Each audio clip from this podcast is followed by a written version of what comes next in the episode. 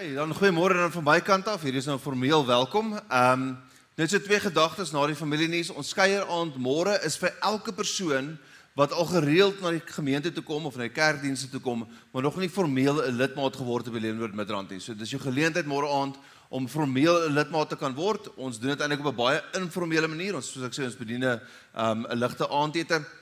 So en dit is jou geleentheid om so 'n bietjie meer uit te vind en die gemeente bietjie beter te leer ken ensovoorts. Nou ons is bewus daarvan dat daar een of ander ding môre gebeur waar waar almal 'n klein bietjie sien by agtig is. Ons gaan nie enigsins iemand se se lewe of sy eiendom um, in gevaar stel nie. Ons beplan om voort te gaan môre aand, maar ons gaan uit die aard van saak net dophou wat gebeur en as dit enigsins um enigsins onveilig of onseker is, dan gaan ons dalk net uitstel na volgende keer toe. Maar die beplanning is dat ons môre aand voortgaan met ons skeier aand en dan sonsopkomsdiens daar agter is 'n ons draadkrat of draadrak. So ek het laasweek gevra en ek vra nou hierdie week net weer want nie almal was laasweek hier nie dat as jy ergens op 'n stadium in die winkel is en jy sien 'n pak paaseiers, wil jy nie een pak paaseiers koop en vir ons bring volgende Sondag of selfs die Sondag daarna nie. Deel van sonsopkomsdiens is altyd 'n kinderprogram wat ons aanbied die oggend en daai kinderprogram sal natuurlik nooit volledig wees sonder 'n Easter egg hand nie, 'n paaseier jag. Dit klink net bietjie weird, hè. Ehm um, so maar maak dan vir 'n punt as jy winkel is, kry 'n boks paas eiers, bring dit saam. As jy nie kan nie, geen probleem nie. Dit is daar's geen daar's geen aandrang van ons kant af nie. Maar as jy dit as dit binne jou vermoë is, dan kan 'n pak paas eiers saambring. Ehm um, asseblief maak so. Nou kerkfamilie, gee my die geleentheid om vir daai kamera te kyk en vir ons aanlyn gehoor te sê baie baie welkom. Beleef Noord Midrand se aanlyn diens kerkfamilie kan ek vra met 'n hande klap. Kom ons verwelkom ook net ons aanlyn gehoor. En um, ek het iets nogal regtig ernstig op my hart vanoggend en ek ek het eintlik al laas ook gaan gesels oor roeping en ek wil eintlik daarmee voortgaan. En ons gaan nou saam bid, maar terwyl ek bid en terwyl ek dink uh deur hierdie week en ek het Sondag se boodskap in gedagte, weet ek net is dis so 'n sleutel vir die gemeente en dis 'n sleutel vir ons, dis 'n sleutel om relevant te wees binne die konteks waarbinne die Here ons gesit het geplaas het laat wanneer ons spreek, wanneer ons die by die woord van die Here besig is, laat ons dit op so 'n manier aanbied dat dit geloof wek wat prakties is ook op 'n maandag. Weet 'n kerk kan so baie maklike eiland weg van die samelewing wees, maar ons wil juist nie dit wees nie. Ons wil juist 'n plek wees waar elkeen 'n tuiste vind, maar waar elkeen ook opgelei word, versterk word om om 'n effektiewe Christen te kan wees, 'n kind van die Here te kan wees buite die konteks van kerk. Daar waar die Here jou plaas op 'n maandag. Nou ek besef baie van ons word hierdie maandag toevallig waarskynlik in die bed geplaas want jy het dalk 'n afdag, ek weet nie, dis lang naweek. Um maar weet op jou gewone maandag, dis waar ek wil hê jy geloof moet werk. En dis met dit 'n gedagte wat ek nou nogal regtig sterk voel oor wat ek laas ek begin praat het oor roeping en wat ek hierdie week mee aangaan. So kan ek vra Kom sluit ons oor vir 'n oomblik en ons brei ons harte ook voor deur saam te bid. Here, dankie vir u woord. Dankie dat u woord uh, gevul is met u krag. Dat u deur die Heilige Gees dit sal toepassing gee in elke hart en in elke lewe. En ons verwagting is dat u met ons persoonlik sal ontmoet deur u woord vir oggend in Jesus naam. Amen. Ek laas ek begin met hierdie stelling of of vraag. En die vraag is, het jy al gevoel of voel jy gereeld so, voel jy dalk nou so dat dit as jy na jou lewe kyk, as jy kyk na waarmee jy daagliks be besig is, as jy kyk wat wat ehm um, wat mense van jou dink of sê, dat die Here het jou geroep vir meer as maar net dit. Nou of dit of nou op groot skaal of klein skaal is of mense dink jy is suksesvol of nie suksesvol nie, dis nie eintlik my vraag. My vraag is, het jy daai wat die Engelse beskryf dit so mooi. Hulle sê, "Do you have a growing discontent?" Het jy het jy die gevoel wat opkruip binne jou dat daar's meer as net dit. Die Here het my geroep vir iets meer as net my dagtaak of dit goed waarmee ek myself elke dag besig hou. En die antwoord daarop is eenvoudig ja, die Here het jou geroep vir meer as dit. Die Here het het jou in gedagte, jou geskep met hierdie gedagte dat hy jou lewe wil aanwend vir something significant, iets belangriks, iets wat ewigheidswaarde het. Nie net geld en goed op bymekaar maak op aarde of aansien by mense kry nie, maar dit in die Here se oë en dit wat ewig is, dat jou lewe daarvoor sal tel. Dat jy jou lewe daarvoor goed en wys sal aanwend. En as met dit 'n gedagte wat ek laasweek begin met hierdie vers en as jy laasweek se boodskap gemis het, hier is eintlik nommer 2 van 'n kort reeks, reeks van 2. Dan wil ek jou aanmoedig om dit ook te gaan luister. Maar Paulus begin in Efesiërs 4 vers 1. In die konteks hier is Paulus het die evangelie gepreek. Hy het hierdie hierdie drywing op sy lewe dat hy weet hy moet die evangelie gaan verkondig aan die aan die nie-Jode, die Gentiles.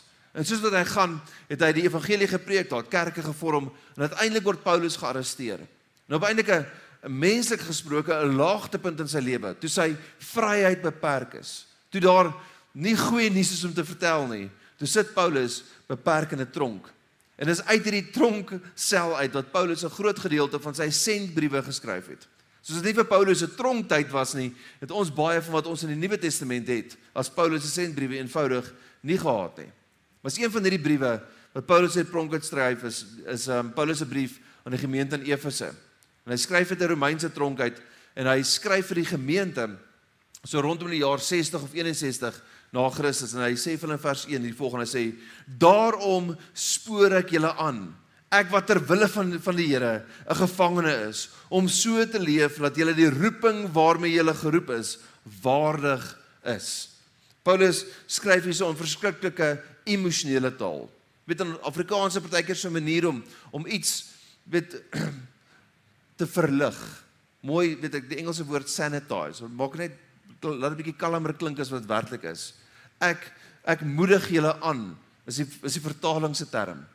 Maar daai daai woord, dit wat Paulus regtig daar deel is, hy sê met alles in my wil ek julle aanspoor. Ek wil julle encourage, ek wil julle aanmoedig om voluit te lewe sodat julle waardig kan wees die roeping waarmee die Here julle geroep het. Paulus praat met verskriklike emosionele taal. Ek het laasweek gesê dis bietjie soos uh laerskool kinders se ouers wat langs 'n sportveld staan. Ons het die belewenis gehad 'n week gelede skool ons skoolhoof skryf 'n brief aan al die ouers en hy vra essensieel vir al die ma's en pa's om net so klein bietjie te kalmeer langs die sportveld want die graad 1tjies tot 4 weet hulle kan ook net soveel doen. Dat dit gun hulle die geleentheid om die game, die sport te geniet. Maar dit sê vir my so iets van ouers kan nie help om opgewonde te raak oor hulle kinders nie. En elke pa dink natuurlik sy seun is die volgende Eben Etzebeth. Dit maak dit nie um baie makliker nie. Maar dis die dis die tipe emosie waarmee Paulus praat. Dis uit besorgdheid, uit belangstelling, uit betrokke wees in die gemeente se lewe wat hy vir hulle sê ek moedig julle aan. Wat moedig julle aan om waardig te leef die roeping waarmee die Here jou geroep het. Laas ek het ons die vraag gevra, roep die Here jou? Die Here roep jou. Om daai roeping so bietjie te verstaan, moet jy miskien laasweek se boodskap gaan luister. Maar laasweek se se boodskap was eintlik gewees, wie roep jou? God roep jou. Ons raak baie keer so behep met waarvoor roep die Here my? Moet ek nou musiek speel, moet ek sport doen, moet ek moet ek 'n bepaalde loopbaan volg, moet ek 'n bepaalde besigheid hê, wat dit ook al mag wees. Ons raak so besorg oor die wat dat ons partykeer die belangrike ding mis en dit is wie jou roep. Dat geroeping gaan altyd eers oor wie en nie nie oor nie eerste oor wat nie. Maar wie roep jou? God roep jou. Maar dan as ons dit vasgestel het, dan is dit net reg om te sê ek maar waarvoor roep die Here my? Wat is die wat is dit wat God wil hê as hy my roep? Ek moet doen. So hiersoos vandag se boodskap. Dit is wie jou roep is God. Ons het laasweek dit vasgestel. Nou vra ons die vraag: Waarna of waartoe roep die Here jou? Die Here roep jou na drie goed toe. Hierdie drie goed rym eintlik met die elke begin elke met die letter G. So dis sommer net bonuspunt as 'n as 'n as 'n prediker al drie sy punte met dieselfde letter kan begin. So ek wil net julle moet dit daarom waardeer. So, nommer 1. Die Here roep ons nommer 1 tot dit ons noem gered. Nou dis 'n verlede term en dit is dalk reg so. God roep jou altyd eerstens om verhouding met hom te hê. 1 uh, Korintiërs 1 vers 9 sê hy roep ons deur die Heilige Gees om gemeenskap, dit is verhouding met sy seun te hê. Daar is nêrens in die Nuwe Testament behalwe in Paulus se gesprekke met Timoteus waar die woord roeping ooit gebruik word om te sê jy moet iets spesifiek doen nie. En vir Timoteus het dit te doen gehad met sy roeping as 'n leier van 'n gemeente of eintlik 'n groep gemeentes. Maar roeping gaan altyd oor verhouding met die Here. So as as ons vra waarna toe roep die Here ons? Hy roep ons altyd eerste na redding toe, verlossing, verhouding met hom na die ewige lewe. As jy nog nie by 'n punt in jou lewe is wat jy die Here aangeneem het nie, is die Here se enigste werk en die enigste prioriteit in jou lewe is om jou te oortuig van die evangelie en jou 'n wedergebore kind van God te maak. Die prys vir jou sonde is reeds betaal. Die toepassing daarvoor moet nou kom. En dit noem ons redding. Ewige lewe, wedergeboorte. Gaan nou so 'n bietjie meer daaroor sê. En terwyl ons met Efesiërs besig is, ek hou veral van Efesiërs 2 vers 1. En ek dink nogal hierin as ek dink aan aan my storie en hoe ek Here on, ontmoet het. 2 vers 1 sê en julle het hy lewend gemaak wat dood was deur die misdade en die sondes. Ons wanpersepsie is dikwels dat sonde is daai verkeerde goed wat ons doen. Daai slegte goed wat ek in my lewe al gedoen het. Dis die sonde waarvan die Here my vergewe. Nou, daai goed is sondes. Maar sonde is baie meer as net eenvoudig die verkeerde goed wat jy gedoen het. Dis soos om te dink oor aan siekte. Is daar's 'n 'n siekte, daar's 'n oorsaak, daar's 'n kwel in jou liggaam en dit het sekere simptome. Sonde is die toestand waarbinne die mens homself vind. Daai toestand het 'n uitwerking of simptome en dis hierdie sondige dade, die verkeerde wat ek en jy dikwels doen. As die Here ons verlos van sonde, As hy ons lewend maak, dan sê hy verlos ons nie net van die verkeerde goed wat ons al gedoen het nie. Hy kom verlos ons van die toestand van sonde. Dis wat Paulus beskryf as hy sê ons was dood in ons oortredinge. Jy was geestelik dood. Jy was van die Here afgesny. Daar was geen verhouding tussen jou en God gewees nie. Jy het nie die vergifnis van sonde gehad nie. Jy het nie die ewige lewe gehad nie. En hy kom gee dit vir jou in 'n oomblik. Prakties, teologies beteken eenvoudig net die volgende. Jesus het reeds vir jou sonde en in jou plek gesterf. Die dag as jy die evangelie hoor en neem die Here aan, dan word dit jou deel. Die Here maak dit van toepassing deur die Heilige Gees op jou lewe. Dit is goed om so van tyd tot tyd net te onthou waar ons vandaan kom en wie ons was. Nog een skrifgedeelte voor ek iets daaroor sê. Vers 8 in dieselfde hoofstuk sê: Dit is mos die genade wat julle verlos het deurdat julle tot geloof gekom het. En julle verlossing kom nie uit julleself nie, maar as 'n gawe van God. Dink twee belangrike goed hier. Eerste ding is dat dit is God se genade. Dit is 'n geskenk wat God vir ons gee. Dis daar's niks wat ek en jy doen wat by God se verlossing of redding enigsins iets kan bydra nie. Dis volledig op Jesus se meriete gegrond. Ons is nou in die aanloop tot Paasfees. En ek's verskriklik opgewonde oor sonsopkomsdiens en opstanding Sondag wat vir ons voorlê.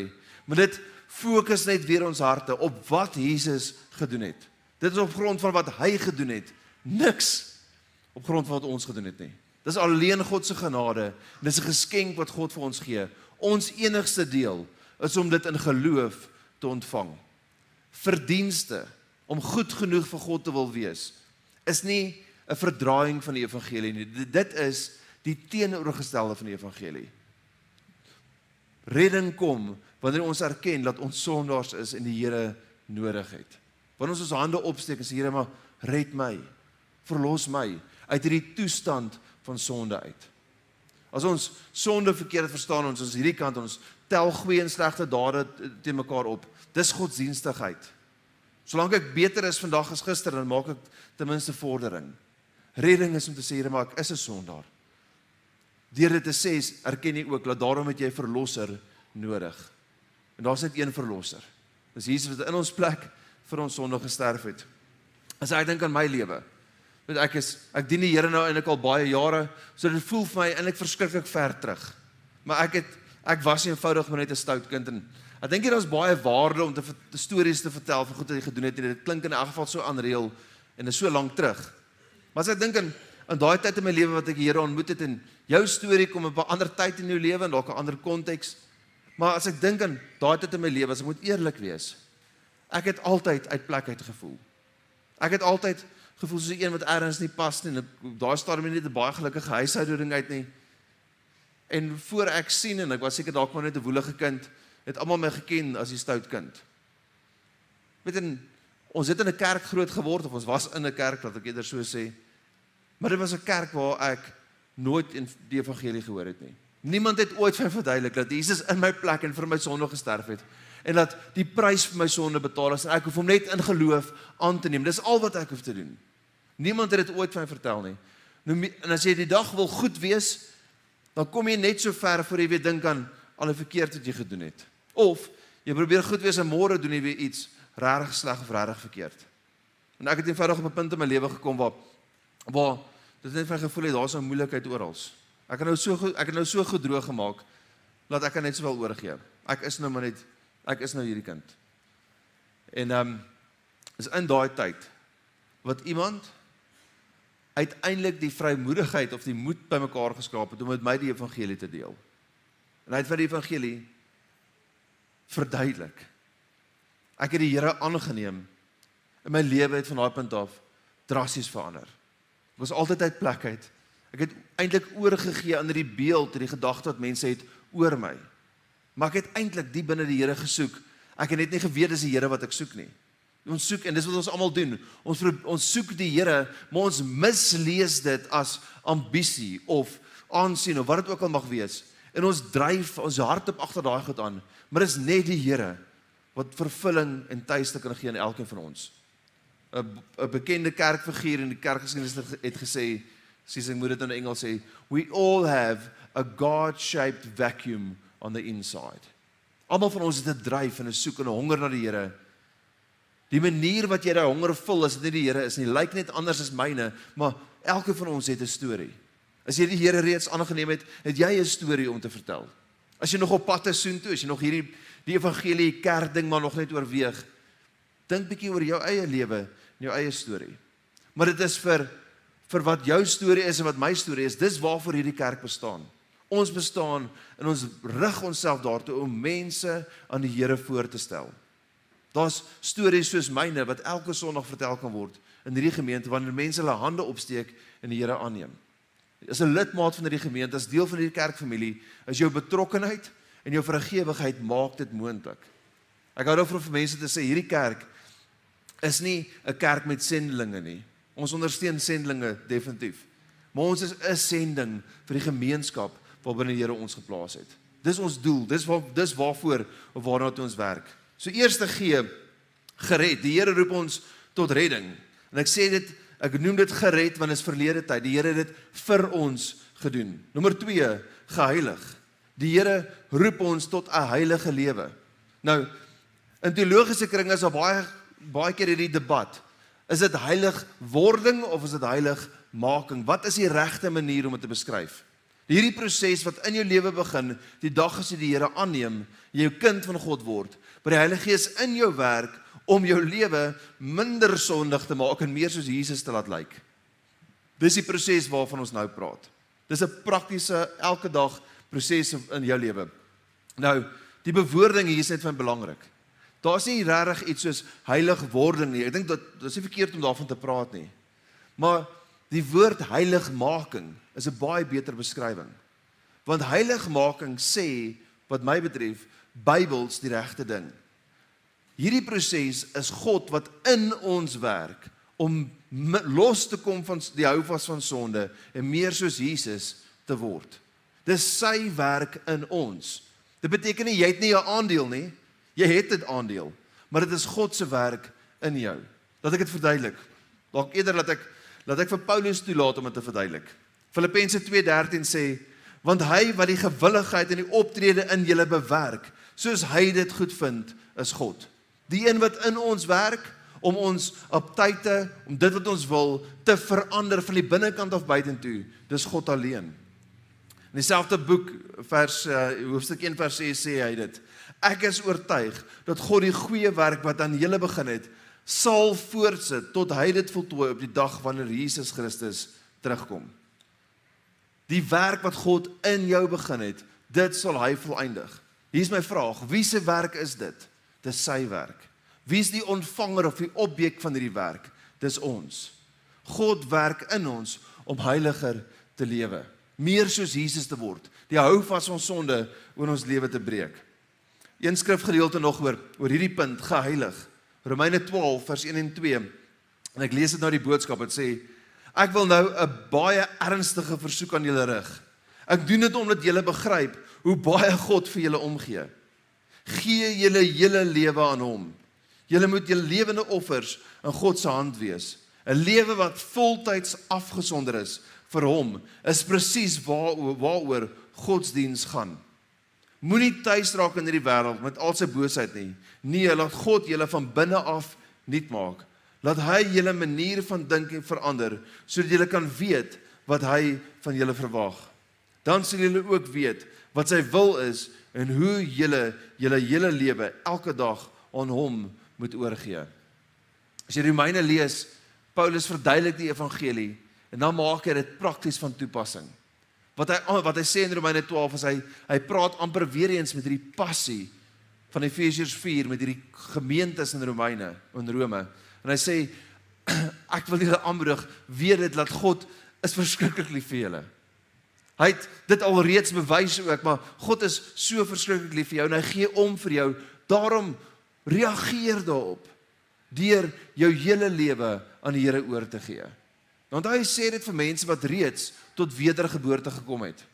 So wat Paulus doen is hy hy roep hulle nie tot wedergeboorte of bekering as jy wil nie. Paulus roep hierdie gemeente tot volwassenheid. Hy roep hulle tot totale oorgawe. Tot tot 'n lewe wat die Here wel kom ons gebruik Efesiërs 4 se woorde, 'n lewe wat die roeping waardig is waarmee die Here julle geroep het. So ek dink aan heiligmaking, God wil dit in my doen. Ek moet saamwerk en ek kan dit teenstaan in die proses frustreer of ek kan oorgee dat die Here dit doen. En dis iets wat van binne af na buitentoe vloei. Dan is juis vir heiligmaking. Dis juis vir volwasse word in die geloof wat ons groepe by Lewenoods Midrand het. Groepslewe is daai plek na 'n Sondag waar jy inspirasie en lering ontvang. Dis die plek waar waar werklike geestelike groei gebeur. So ek weet ons is aan die einde van 'n kwartaal, maar ek wil jou aanmoedig as jy nog nie by groep is nie, steek jou hand op, praat met Willem, Praat met iemand van die span. Ons wil jou so graag plaas in 'n groep. Ons verdien nie 'n kommissie hierop nie. Daar's nie een of ander duiste rede daarvoor nie. Dis werklik waarvan ek is hiervan met my, my hele hart oortuig. Dis vir jou geestelik die nodige ding. Dis nie eers belangrik nie. Dis dis feitelik noodsaaklik om in 'n groep te behoort. Dis waar geestelike groei gebeur. Dis wat die woord wat jy hoor op 'n Sondag toepassing kry in jou lewe. Ons het hierdie voertuig groepslewe juis vir hierdie doel in die gemeente. Rondom heiligmaking wil ek so 'n paar praktiese voorbeelde net vir jou gee. Want as ek dit nie prakties maak nie, dan is dit nie geloof wat werk op 'n maandag nie. Dis nie iets wat jy huis toe vat en nou weet jy wat om te doen nie. So die eerste gedagte wat ek met julle wil deel as ek dink aan heiligmaking is dit. En ek leen hierdie gedagte by eintlik iets baie bekends. As jy dit ken, kan jy mag jy maar vir my sê waar ek dit vandaan kry? Of ek sal vir jou sê. So hierdie kom uit ons het ons het so 'n bietjie mooi oorgedoen, maar dit kom uit Campus Crusade. Dis 'n groot bediening in Amerika. Het 'n het 'n traktaatjie geskryf baie jare gelede met die titel The Four Spiritual Laws. En dit is eintlik nogal baie mooi. Dit stel evangelie baie eenvoudig en duidelik. Dit sê eerstens God is lief vir jou en het 'n goeie plan vir jou lewe. Nommer 1. Nommer 2. maar sonde het ons van die Here ontneem. Ons is in hierdie toestand van sonde wat ek net van gepraat het. Nommer 3, maar God het uit omdat hy lief is vir jou, sy seun gegee om in jou plek en vir jou sonde te sterf. Nommer 4, hy maak aan jou die aanbod van die ewige lewe as jy dit maar net sal aanvaar. So ek kan die inhoud van die vier geestelike wette wat Campus Society voorgestel het of eintlik bekend gemaak het, kan ek aanbeveel. Maar agter in die boek het hulle so toepassing. Iemand neem die Here aan Nou is die vraag wat nou? Hulle sê die daar's twee maniere van lewe. Die eerste manier van lewe is wat hulle noem the self-directed life. So daai sirkel verteenwoordig jou lewe. En in jou lewe het jy al die verskillende goed. Jy het jou loopbaan, jy het jou huwelik, jy het jou kinders, jy het jou gesondheid, jy het jou belangstellings, jy het jou passies, jy het daai meestersgraad wat jy nog wil studeer, wat dit ook al mag wees. Daai planne wat jy het vir die toekoms en die Here is eers in hierdie prentjie. Maar dis die probleem. Hy's net ergens in hierdie prentjie. Dis 'n tipe geloof wat nommer 1 nie prakties is en nommer 2 wat wat van die Here eintlik 'n lewensboei maak. Jy het hom nodig, jy roep hom, jy jy jy soek na hom wanneer jy hom nodig het, maar nie andersins nie. Die Here is maar net in jou lewe. Die ou illustrasie is om te sê dis is om dis is wat die Here die spaarwiel van die kar is. Die spaarwiel is 'n bela verskriklike belangrike ding maar jy gebruik hom net as 'n regtig moeilikheid is. Sê die Here moet eintlik op 'n ander plek in jou lewe wees. En as ons nou by die metafoor van wiele bly, dan sal dit wees die stuurwiel. Dit is net 'n manier om te sê is die Here regtig in die middel van jou lewe is. En dit bring ons natuurlik by die volgende skyfie. volgende slide. Is dat die Here so deel is van elke besluit in elke oomblik. So wat hulle sê is daai is 'n onvolwasse prentjie, the self-directed life. Op die skerm nou het ons 'n baie meer volwasse prentjie, iemand wat gegroei het in heiligmaking. Hy's meer geheilig deur die Here, hy of sy. En dis wanneer jou lewe so lyk dat jou lewe word nog steeds verteenwoordig deur daai sirkel. Al die goed is nog steeds in jou lewe. Jou loopbaan, jou gesondheid, jou huwelik, jou kinders, alles is daar. Maar wie in die middel van dit alles staan, lyk nou skielik anders. Jesus is werklik in die middel van jou lewe of op 'n ander manier te sê op die troon van jou lewe. Jou lewe is geonderwerp aan hom. Dis hoekom die S kleiner is, die S staan vir self. Dis hoekom die S kleiner is as die kruis. Jy het jou lewe aan hom geonderwerp. Hy is werklik in die middel. Ek dink nogal dis verkeerd om te sê die Here moet ergens op die prioriteitslys wees. Ek dink die Here behoort jou enigste prioriteit te wees. En binne hom gaan elke ander ding sy plek vind. Ek dink die Here en jou prioriteite is in verskillende kategorieë, hulle hoort nie by mekaar nie. Die Here behoort jou hele lewe te hê.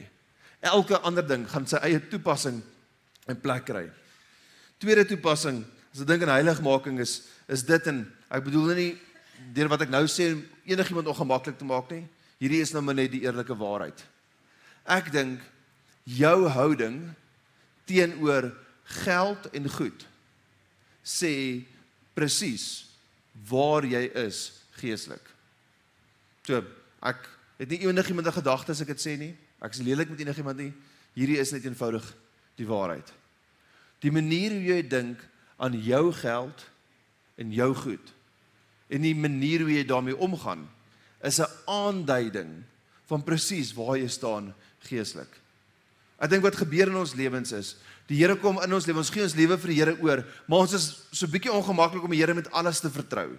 So jy's bereid om die Here met al daai goed te vertrou waarmee jy sukkel, maar dit wat jy voel jou eie is, hou jy 'n bietjie aan vas solank as jy kan. Deel van heiligmaking, opgroei in die geloof, is om elke area van jou lewe aan die Here oor te gee. En dan moet ek ook eerlik sê vir party mense is geld nie 'n ding nie, maar hulle dalk nou iets anders. Ek dink geld en goed is net partykeer die gemaklikste goed. Of die of die mees algemene goed is eintlik die, die term waarvoor ek soek. Dat moet nogal dink aan 'n in 'n in 'n storie uit die um, kerkgeskiedenis uit. So die vroeë kerk hier rondom die einde van die 2de eeu tot in die 3de eeu het um, eintlik onder vervolging baie gelei. Maar in daai tyd interessant genoeg baie gegroei. Soveel so dat dit die Romeinse regeerdersklas begin beïnvloed het. Dan het baie prominente Romeinse mense tot bekering gekom onder andere ook baie Romeinse soldate. En daar's een storie wat vertel word van 'n groep Romeinse soldate wat ergens op die veld was op 'n sending, op 'n tog, op 'n weet 'n hulle het gaan oorlog maak. Hulle kom tot bekering en nou is die vraag maar wat moet ek nou doen? Wel, die antwoord was as jy die Here aangeneem het, behoort jy gedoop te word. En hulle sê wel dan word ons gedoop en met die doopseremonie, as dit mis die woord seremonie moet of mag gebruik, het dit so gewerk. Hulle het hulle self hulle het in die water ingegaan. Hulle is totaal onder die water geonderdompel behalwe hulle regterhande. Hulle het die regterhand uitgehou en toe die toe die ou wat die wat die ehm um, wat die diens lei nou vra hoorie maar wat maak julle nou met hoekom is julle hande bo die water? Hy sê hoor hierdie hand moet ek my oorlog maak. Ek kan hom nie onder die water laat gaan en aan die Here toe wy nie. Hy moet maar die Romeinse die Romeine se verantwoordelikheid bly en die res vir my dit sal die Here vat. Dit is 'n mentaliteit. Daar's baie goed te sê daaroor want dit sê ook nou vir ons gee vir ons lekker aanduiding waar die verkeerde verstaan van die doop vandaan kom. Maar dit is so 'n illustrasie van hoe ek dink baie keer ons is. Jy's bereid om jou hele lewe vir die Here oor te gee, behalwe hierdie een ding. Dalk is dit vir jou geld en goed, dalk is dit vir jou iets anders. Geestelike groei, heiligmaking is om jou lewe totaal vir die Here oor te gee. Selfs daai areas wat jy wat jy nie graag wil nie. Dis nie die Here sal nooit op jou forceer nie, dis die ding. Maar die Here wens dit vir jou. Ek wens dit vir jou. En dan die derde toepassing is miskien dit. Is um is nie almal van ons is evangeliste nie. 'n Evangelis is 'n bepaalde roeping wat die Here oor sekere mense het en dit is om die evangelie te verkondig soos 'n sendeling, maar ook om om Christene, kinders van die Here toe te rus om die evangelie te kan verkondig. Dis die evangelis. Maar ons is almal geroep tot getuies. Die Here roep elke van ons om getuie te wees en nou vertel ek jou net sommer iets eerlik uit my lewe uit. In my lewe ek maak daarvan 'n punt om ten minste een keer 'n week iemand kerk toe te nooi. Ek maak ook daarvan 'n punt om om ten minste een keer 'n maand iemand na die Here toe te lei. Nou daar's 'n rede hoekom ek dit doen. Is ek ek voel dit is so deel van die gemeente se visie, dit is so deel van die kultuur wat ons wil dra, dat ons dit behoort te doen. En dat ek behoort voor te loop wat dit dit betref. Maar baie van my interessantste gesprekke met mense wanneer ek of mense kerk toe nooi of iemand aan die Here toe lei. Begin gewoonlik so want wat wat gebeur as jy met iemand praat? Jy praat met iemand vreemds. Feitelik die eerste vraag wat iemand vra is: "So wat doen jy?" So, ek het al gedink of daar maniere is dat ek vir mense kan sê ek doen iets anders as wat ek doen om die gesprek net makliker te maak. Ek wil vir hulle sê ek is 'n menslike hulpbron bestuur of weet iets van die aard. Um En die oomblik wanneer ek dit sê, dan kom daar skielik 'n sluier op. So dan iemand sê nou reg vir my, "O, skus dom nie." En hy sit daar by die tafel en besig om 'n bier te drink. So hy Hy het ek weet nie wat hy gedink het. Hy het gedink ek het dalk die bier aanvanklik nie raak gesien nie. Ek gaan hom nou wegsteek. Verstaan, hy het nou so snaakse move getrek. Die rede hoekom ek dit vir jou sê is baie mense se mentaliteit is, maar dit is die betaalde ouens van die kerk. Dis die dominee se verantwoordelikheid, die pastoor se verantwoordelikheid. Dis elke Christen se verantwoordelikheid. Nou ek stap voor, ek sal dit doen en ek sal dit aanhou doen. Want dit hou my hart connected aan mense wat die Here nog nie ken nie. Ons kan so maklik eenkant wees. So so eenkant leef dat ons vir die wêreld niks beteken nie. Dis hoekom ek dit doen. En behalwe ek dink natuurlik Here verwag dit van elke van ons. Maar dit is vir my ook so 'n belangrike deel van die gemeente se kultuur. Ek wil net vir jou sê, dis die die, die rede vir daai storie. Jy het jy het 'n makliker geleentheid as ek. Jy kan makliker teen iemand getuig. En ons doen alles wat ons kan om dit vir jou so maklik as moontlik te maak.